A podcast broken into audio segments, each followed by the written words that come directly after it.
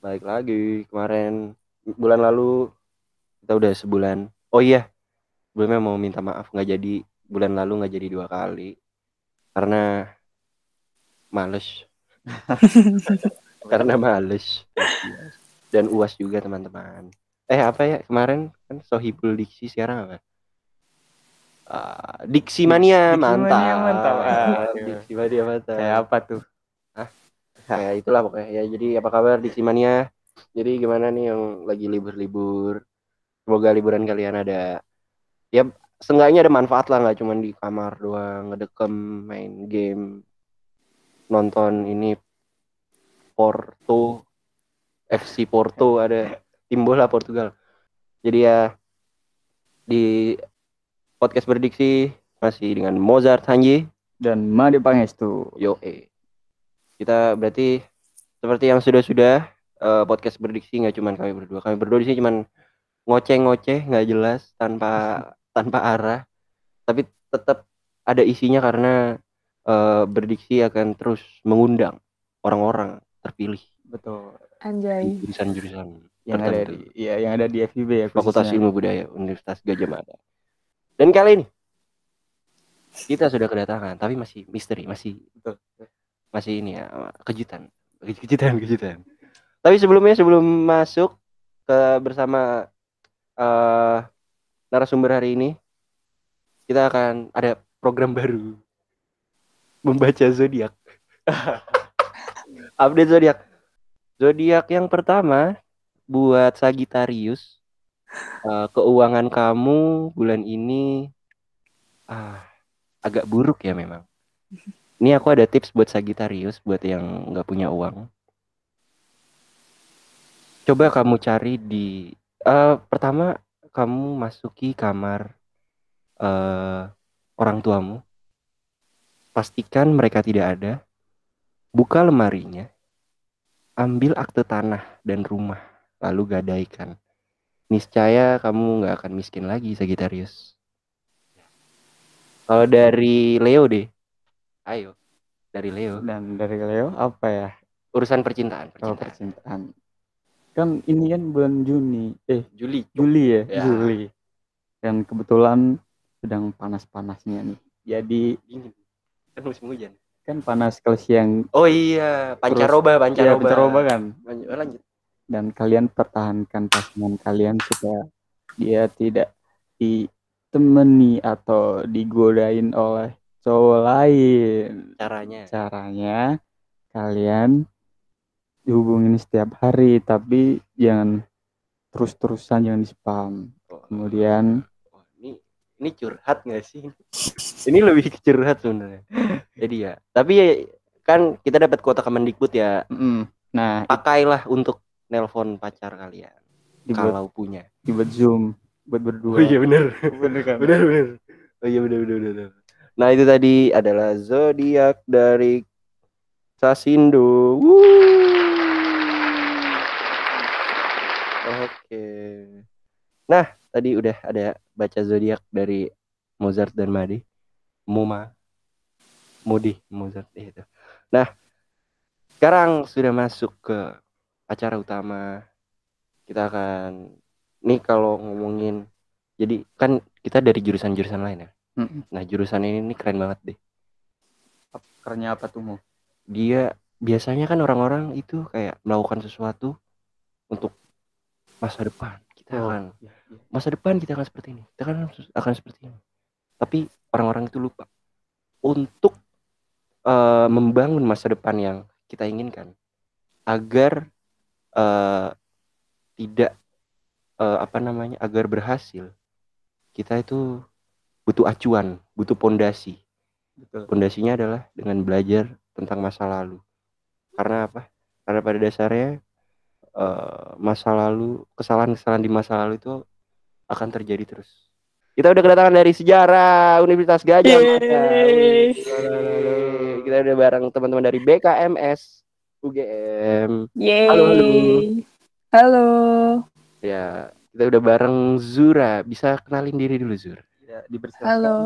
Eh, namaku Virus Azura Salma, bisa dipanggil Zura. Aku dari Sejarah 2019. Iyo, sejarah 2019. Zura. Eh, kamu sendiri pengurus BKMS apa enggak? Iya, aku eh, salah satu pengurus BKMS di media, ketua divisi media. Oh, BKMS itu apa kepanjangannya? Badan Keluarga Mahasiswa Sejarah. Oh, badan. Oh. Jadi ini himpunan ya? Iya betul. Himpunan Mas. Yoi, bener banget. Ini kita ngobrol-ngobrol dulu aja sama Zura nih sebelum apa ya ngobrolin tentang sejarah, terutama eh, program studi sejarah di UGM tuh gimana? Azura ini berarti eh, sejarah 2019 ya? Yoi.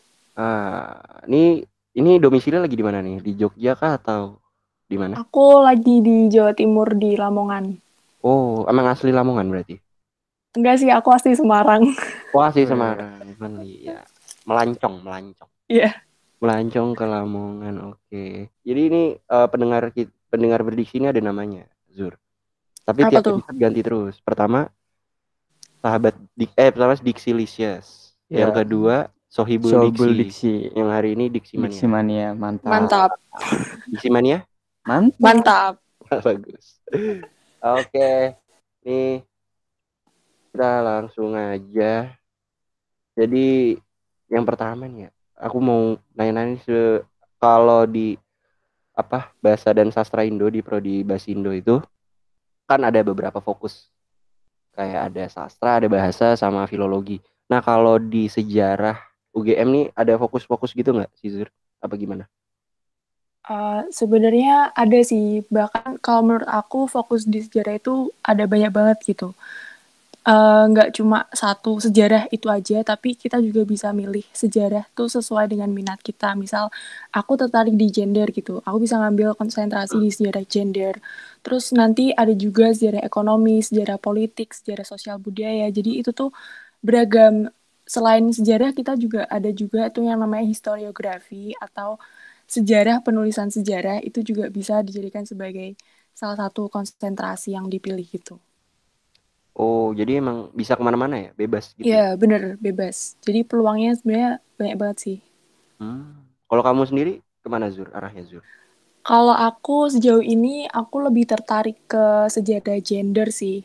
Karena Hmm. aku pikir kalau eh, aku ngerjain tugas, terus aku ngerjain yang politik-politik itu, kepala aku kayak pusing sendiri gitu. Jadi mending kayak ngambil eh, gender emang dari awal aku emang tertarik sama gender sih, isu-isu gender, feminisme dan segala macam. Oh, eh berarti emang minat ya. Iya, bener. Tapi emang iya sih kalau kalau apa namanya ngelakuin apalagi kan biasanya kalau ngerjain tugas kuliah males, tapi kalau udah nyangkut ke minat tuh pasti ini ya kayak Bener. ada Agak semangat. Iya, Mm-mm. jadi lebih menikmati nih. Iya, walaupun ujung-ujungnya males juga sih. nah, nah oke nih, sekarang kita ngomongin kalau ngomongin tentang sastra. Kalau di sejarah sendiri, kamu se sepanjang kamu kuliah ini ada nggak sih yang jinggung-jinggung ke susastraan gitu? Eh, kalau untuk mata kuliahnya nggak eh, sejauh ini belum ada yang kayak secara eksplisit eh, judulnya sastra sejarah gitu ya. Mungkin nanti di semester-semester berikutnya akan ada mata kuliah seperti itu. Tapi eh, sejauh ini ada satu mata kuliah yang menurut aku sangat menyinggung sastra, terutama sastra Indonesia itu ada historiografi Indonesia. Di historiografi Indonesia itu eh, kita belajar tentang sejarah penulisan sejarah itu. Jadi kita melihat bagaimana orang-orang eh, kita pada zaman dahulu itu menuliskan sejarah itu. Dan ternyata orang-orang zaman dulu itu kalau nulis sejarah mereka nggak pakai bahasa ilmiah akademis kayak kita sekarang gitu loh. Jadi mereka tuh eh, malah menggunakan bahasa sastra yang kayak eh, pakai metafora-metafora, terus eh, ada fiksi-fiksinya juga, ada mitos-mitosnya juga. Jadi eh, dulu tuh sejarah itu disampaikan dengan sastra gitu. Bahkan dulu apa ya? Kayak sejarah dan sastra itu dianggap sebagai satu hal yang sama gitu di mata kuliah historiografi Indonesia itu. Oh, Gitu. berarti kayak penulisan sejarah tapi bungkusnya sastra gitu kali. Iya, bener banget. Itu pada masa kerajaan tuh kayak gitu. Oh. Apa tadi? Historiografi. Historiografi Indonesia. Oh, kalau di kita berarti kayak sejarah, Sejarah sastra, sastra. sejarah bahasa Iya, gitu ya. Iya, semacam itu juga sih. Ya kalau di Sasindo tuh ada tuh sejarah sastra. Kalau sejarah sastra lebih ke apa ya? Perkem, perjalanan sastra gitu. Iya, ya. sama asal muasal bahasanya itu sendiri. Ah, ya benar. Eh, Rame tuh kayak apa aja sih? Eh sempat ngebahas ini kayak era-era sastrawan tuh Mm-mm. kayak dibagi beberapa era gitu. oh, Cuman lupa banyak banget gitu. Ya karena males kuliah juga. Eh, nah kalau kamu sendiri eh tadi kalau ngomongin matkul ya, kamu ada matkul favorit nggak kalau di sejarah? Eh, matkul favorit sejauh ini sebenarnya eh, belum ada yang favorit banget sih. Maksudnya kayak yang Hmm. sampai bener-bener aku tergila-gila, lalu aku sangat termotivasi untuk mengerjakan tugasnya. Tapi Hmm. eh, ada beberapa matkul yang apa ya, eh, aku jadikan sebagai acuan gitu. Kalau wah aku tertarik nih sama sama topik ini, nanti mungkin ke depannya aku bakal ngambil konsentrasi ini gitu. Nah beberapa matkul itu yang pertama itu ada pengantar ilmu budaya, terus ada pengantar sosiologi, pengantar multikulturalisme, sama yang baru-baru ini itu ada pengantar antropologi gitu. Jadi lebih ke apa ya, lebih ke mata kuliah-mata kuliah yang mempelajari tentang dinamika sosial budaya masyarakat Indonesia gitu. Hmm, apa? Oh dapat ini juga pengantar antropologi tuh wajib apa pilihan? Itu pilihan sih, Oh, enggak semuanya iya. hmm. Kalau di sastra Indonesia bahasa Basindo itu pilihan apa wajib? pengantar antropologi. Iya, pilihan juga. Oh ada? Ada. Oh nggak ngecek. Di Oh. KRS. Semester 5 kayaknya. Oh semester 5 ada. ada. Oh, oh Kalau iya. aku semester 5 kayak fokusnya ke ngulang Aduh. matkul sih sebenarnya. ya, misi lebih penting kayaknya ya. Lebih. Mahasiswa lama nih. Ih, itu dia bareng maba. Ya. Ini kan emang aku tuh niatnya kuliah nyari temen deh. Oh, anjay. Iya, jadi Ya. aku- nah aku tuh temen nggak mau apa ya dibatasi oleh usia, oleh angkatan. Soalnya usia hanya sebatas angka gitu. Anjay. Ya. Aku cuman, maksudnya aku lahir cuman beda berapa tahun doang terus merasa senior gitu, merasa lebih lebih keren kayak enggak sih. Tapi ya, ya itulah hidup kan. Ya life is tough. It's been two years. nah tadi eh, terus eh, oke lanjut lagi. Eh, terus tadi ngom sempat ngomongin sastra-sastra. Kalau kamu sendiri eh, suka baca karya sastra juga atau gimana? Aku eh, emang suka baca buku juga sih, malah eh, kalau boleh jujur aku lebih suka untuk baca buku sastra daripada buku sejarah gitu, karena Hmm.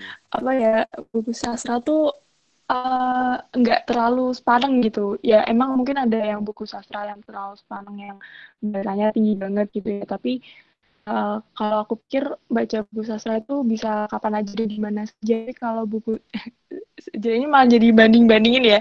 Tapi kalau preferensi aku pribadi itu buku sejarah kan kayak harus yang serius gitu. Nah kalau untuk buku sastra aku suka eh, banyak buku fiksi, buku sastra-sastra Indonesia kayak bukunya Eka Kurniawan itu aku suka banget. Terus bukunya Hmm. yang baru-baru ini aku baca itu bukunya Dilestari sama Laksmi Pamuncak sama Hmm. satu lagi siapa namanya?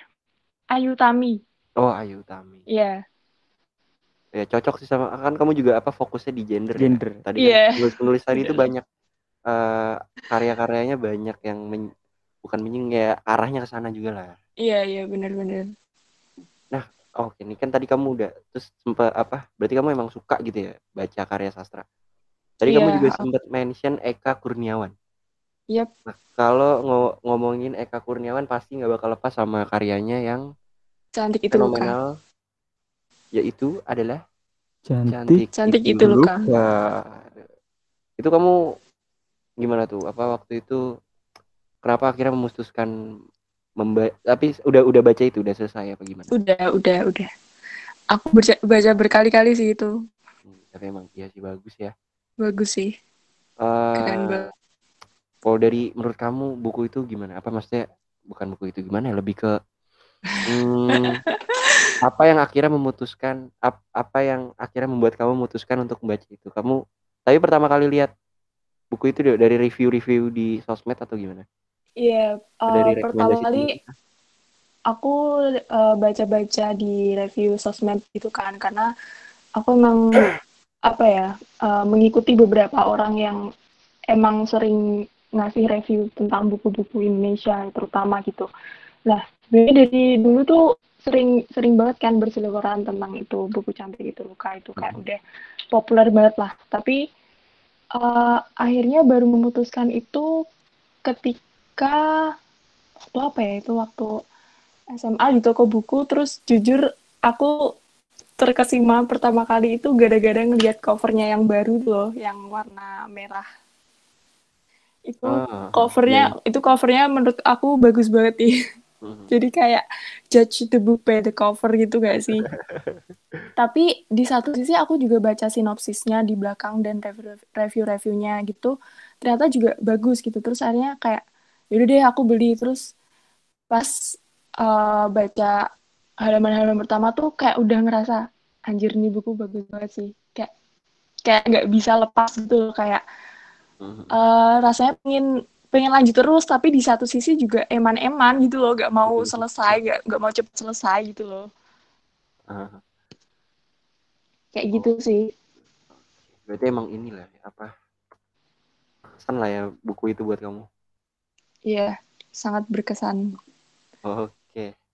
Nah, terus nih kalau balik lagi tadi waktu tadi kita sempat ngomongin eh, salah satu matkul di sejarah historiografi Indonesia. Indonesia Indonesia. Tadi kan kayak apa mem- membahas penulisan sejarah yang dikemas dengan sastra gitu ya. Mm-mm.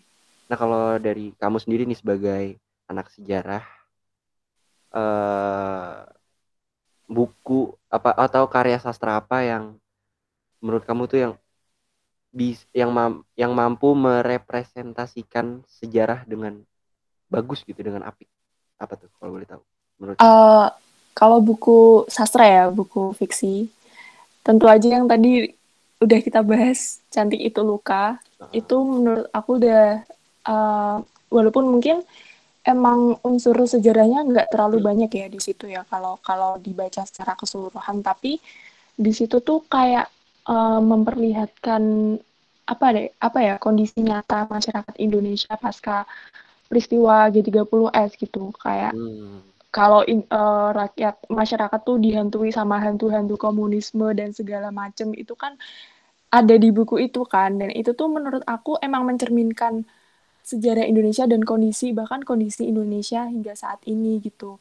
Terus selain cantik itu luka tuh juga eh, banyak bukunya Laksmi Pamuncak yang Amba itu yang barusan aku baca itu juga tentang eh, sejarah tentang apa ya sejarah eh, ex tapol yang ada di di Gul kalau nggak salah ex tapol di Hmm. Gul itu jadi eh dia tuh menggambarkan gimana kondisinya para keluarga para keluarga yang ditinggalkan oleh eh, suami mereka suami atau istri mereka yang menjadi tapol di Digul gitu. Gimana mereka tuh eh, selain mendapat stigma mereka juga kayak udah nggak tahu kan keberadaan eh, suami mereka tuh di mana terus kondisinya tuh apakah mereka masih hidup atau ma- udah meninggal itu mereka nggak tahu sama sekali. Dan juga selama itu juga mereka juga nggak dapat apa ya kayak pertanggungjawaban dari pemerintah gitu loh.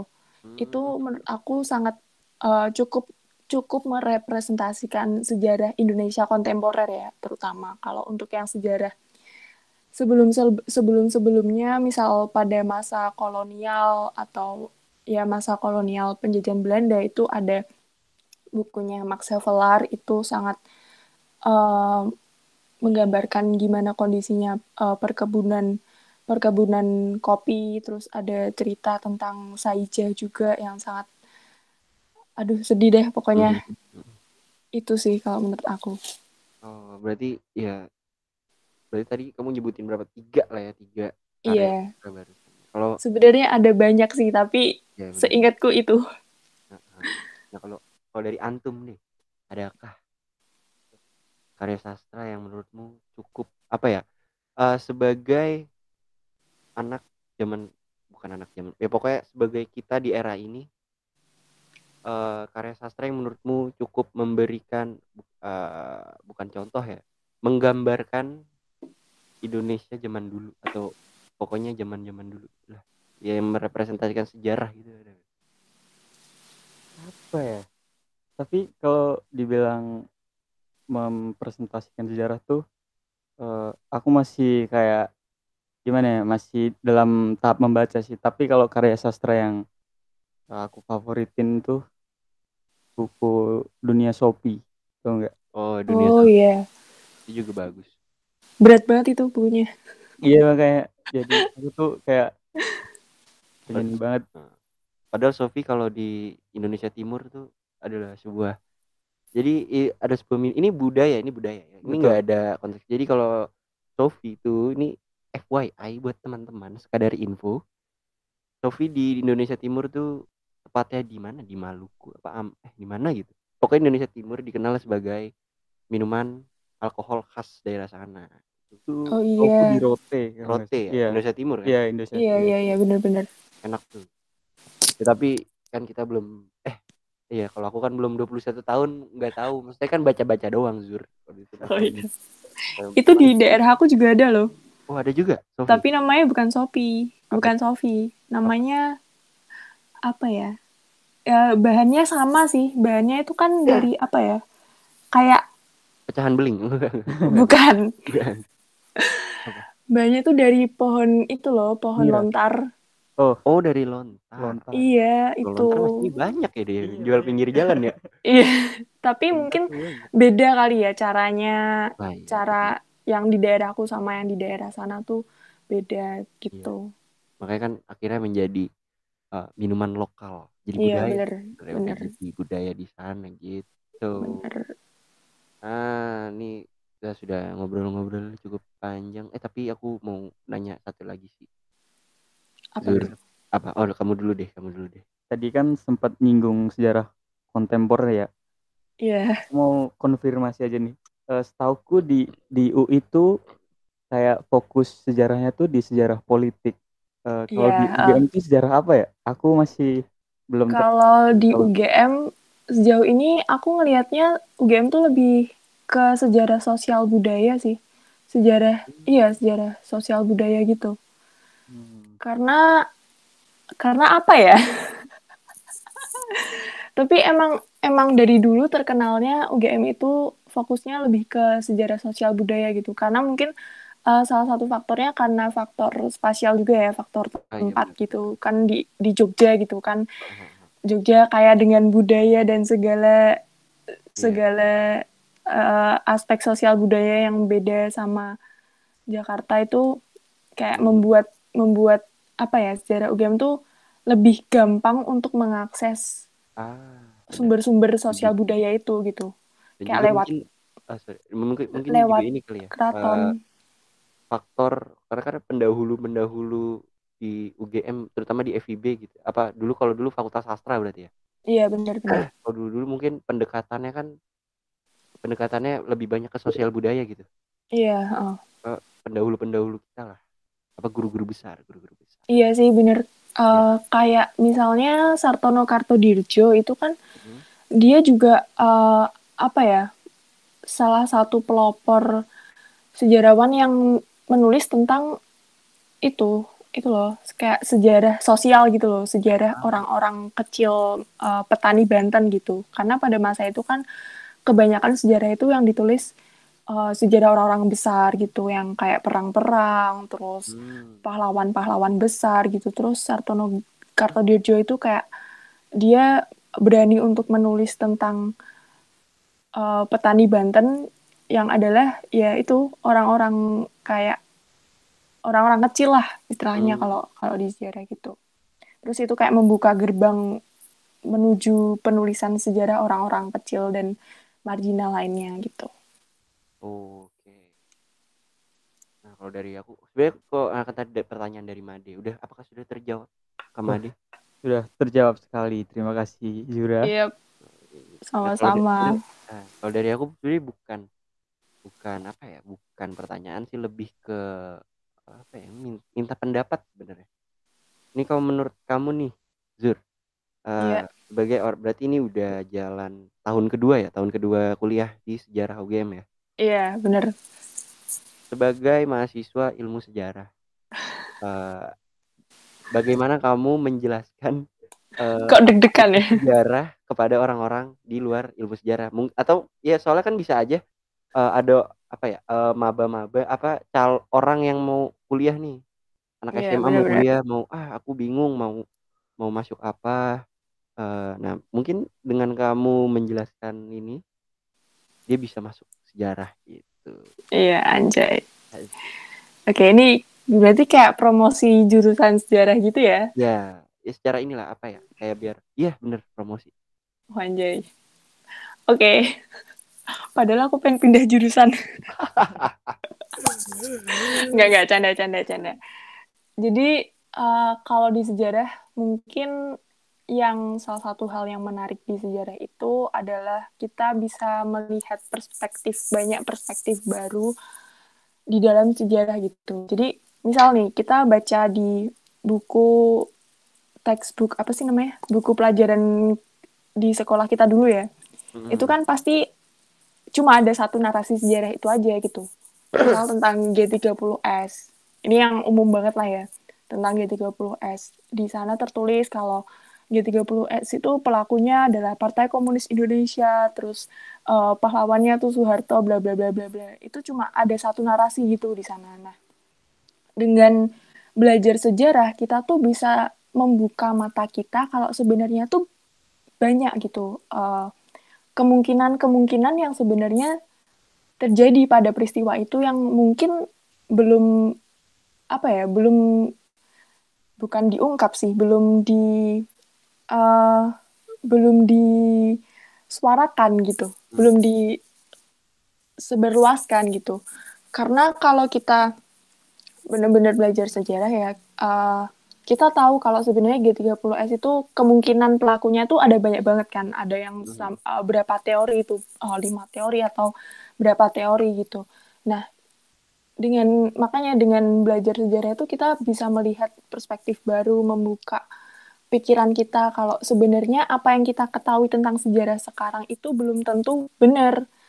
Masih ada kemungkinan-kemungkinan lain yang eh, bakal apa ya bakal mengganti bukan mengganti ding kemungkinan-kemungkinan lain yang eh, selalu ada gitu Oh. kemungkinan-kemungkinan lain kayak misalnya ya itu tadi yang G30S terus juga Hmm. eh, tidak selamanya misal tokoh yang selama ini kita kenal buruk itu dia sebenarnya buruk tidak Hmm. selamanya pahlawan-pahlawan yang kita agung-agungkan selama ini itu dia baik gitu kayak nggak punya dosa apa-apa gitu sebenarnya ya kayak manusia aja lah gitu Mhm. semua hal tuh mungkin di sejarah itu. Jadi dengan sejarah kita bisa bisa membuka banyak perspektif baru dan pokoknya membuka pikiran lah. Hmm. Kalau nggak semua hal yang kita tahu tentang sejarah itu benar dan kita bisa jadi orang yang lebih terbuka gitu. Oh, berarti, Gitu sih. berarti dalam dengan kata lain inilah ya eh, mengajak kita untuk berpikir lebih kritis dan skeptis Nah, terhadap bener banget. Jadi ya bener banget. Jadi kalau setiap setiap kita eh, misal mendapat informasi baru, eh ternyata tuh G30S yang jadi pelakunya tuh ini ini ini, ini. kita Hmm. harus kayak s- eh, cari terus mencari sumber-sumber lain untuk cross check gitu loh, cross check apakah informasi itu itu tuh benar gitu. Pokoknya kita diajarin untuk kritis lah, untuk kritis eh, apa ya, kritis terhadap segala informasi yang kita dapatkan gitu. Entah itu kita dapatnya dari jurnal, dapat dari buku, dapat Hmm. dari orang kayak profesor sekalipun kita tetap harus mempertanyakan itu gitu. Oh iya iya. Ber- kayak inilah kayak misalkan ada ada info tiba-tiba, eh kemarin Made ke Sarkem. Anjir. Lain. Pasti kan orang mikirnya pasti kayak, ah ke Sarkem pasti nih, fix Made jajan. Itu kan. Padahal kan sebenarnya kita nggak tahu gitu. Kita Iya, nggak tahu bener banget. sebenarnya apa yang terjadi. Ternyata Made lagi observasi observasi observasi Bener atau mungkin. Made lagi santunan di apa namanya di daerah situ kan kita nggak ada yang tahu gitu. Nah, Mungkin Made bener, lagi bener, bener, wisata bener. kuliner angkringan angkringan Mm-mm. dan Bener banget. kebetulan ada di sana atau mungkin Made motornya bocor di sana makanya dia turun dari motornya di daerah Sarkem gitu nggak ada yang tahu gitu. Ya jadi begitu teman-teman. Para Bener Riksi mania Yep. mantapnya mana Mantap. oke sudah mulai kabur. Tapi emang ya ya aku salut lah sama teman-teman sejarah respect gitu mereka apa ya eh ya gitu Eh, dengan mempelajari ilmu yang ada di masa lalu karena kan gini eh, pada dasarnya sesuatu itu akan terus berulang bener nggak Zul? Bener. Iya, Iya. iya.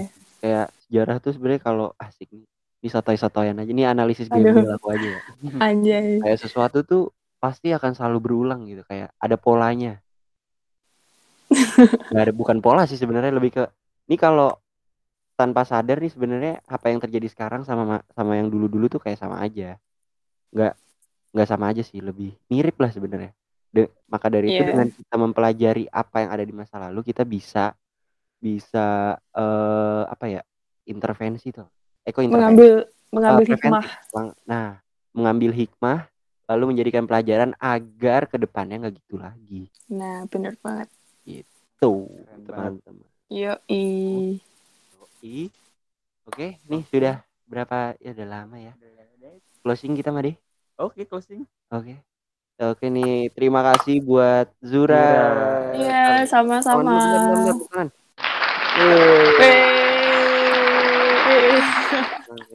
Yoi, keren kan? Ada tepuk tangan tuh. Eh tadi kedengeran kan tepuk tangannya? Kedengeran, kedengeran. Kedengeran, kedengeran deh. Jadi kita ada banyak juga sih ada ada ini. Aduh, cik,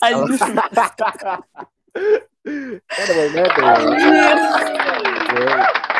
Test drive, test drive, test drive. Jadi ini kita mau pamer aja sih sebenarnya. Sebenarnya mau pamer Ini- kita ada. Volume headsetku full.